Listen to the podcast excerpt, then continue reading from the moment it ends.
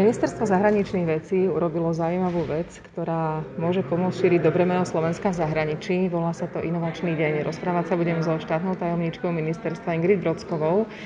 A inovačný deň vyzeral tak, že desiatky veľvyslancov navštívili slovenskú firmu, ktorá nám robí česť a kde sa mohli dozvedieť, ako takéto firmy fungujú a ako môžeme to, čo slovenské hlavy vymyslia, vyviesť do zahraničia.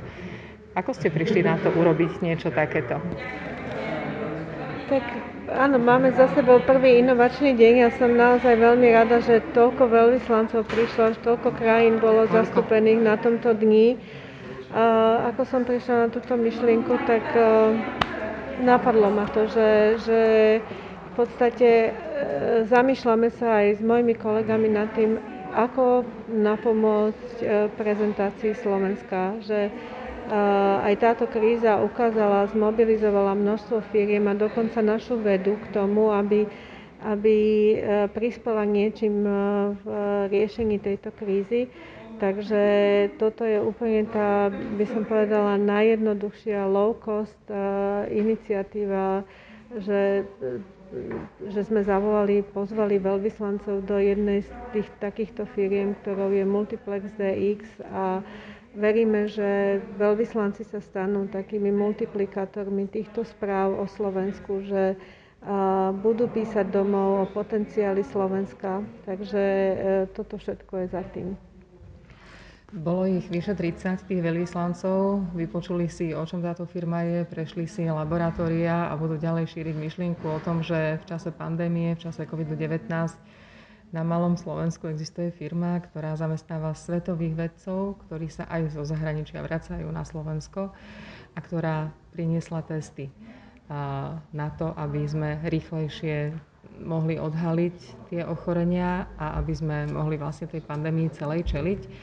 A aký je ten mechanizmus? Oni teraz napíšu domov a budú o tom rozprávať, alebo ako to býva obvykle? My, ktorí nie sme v oblasti zahraničnej politiky, o tom veľmi málo vieme.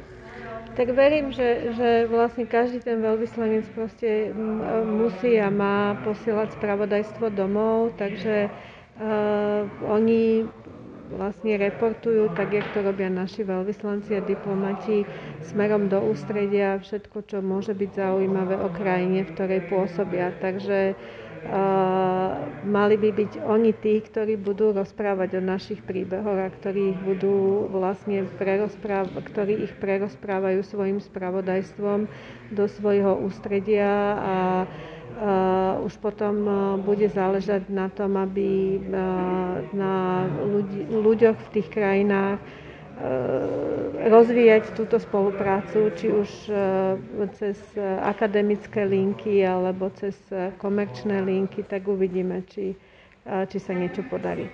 Chystáte takýchto inovačných dní viac a chystáte sa chodiť v okolí Bratislavy a potom aj ďalej po Slovensku. Máme dostatok inovačných firiem na Slovensku, že budeme mať čo ponúkať? Tak eh, verím, že, že ich máme veľa a, a že zači, začíname teda na Slovensku. Eh, prirodzene táto firma bola vybratá v kontexte koronakrízy, takže chceme takéto inovačné dni eh, alebo návštevy do inovatívnych firiem organizovať raz mesačne a chceme začať Bratislavou a pomaličky ten okruh vlastne zväčšovať, takže e, budeme teraz brainstormovať na ministerstve, ktorá bude tá firma ďalšia. Nemusí to ale už byť v súvislosti len s covidom? Nemusí to byť len s covidom, môže to byť e, naozaj e, akákoľvek iná oblasť.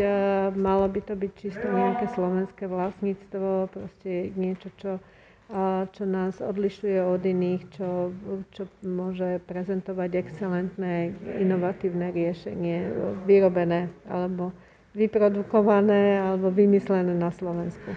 Vy tak okrydlene hovoríte, že doteraz bolo Slovensko bez jednu place in Central Europe, čiže naj, najlepšie ukryté miesto v Strednej Európe. A budú 4 roky tejto vlády stačiť na to, aby sa na tú mapu Európy aj vedeckú dostalo?